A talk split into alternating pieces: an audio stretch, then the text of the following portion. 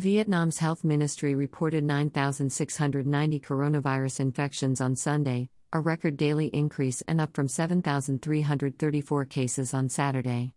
Most of the new infections were detected in the epicenter Ho Chi Minh City and the neighboring provinces of Binh Duong and Dong Nai, the ministry said.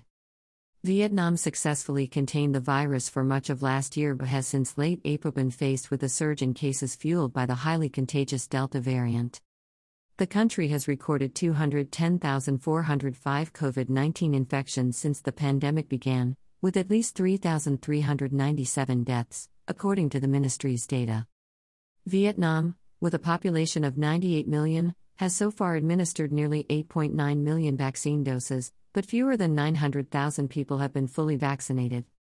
Reuters, August 8, 2021.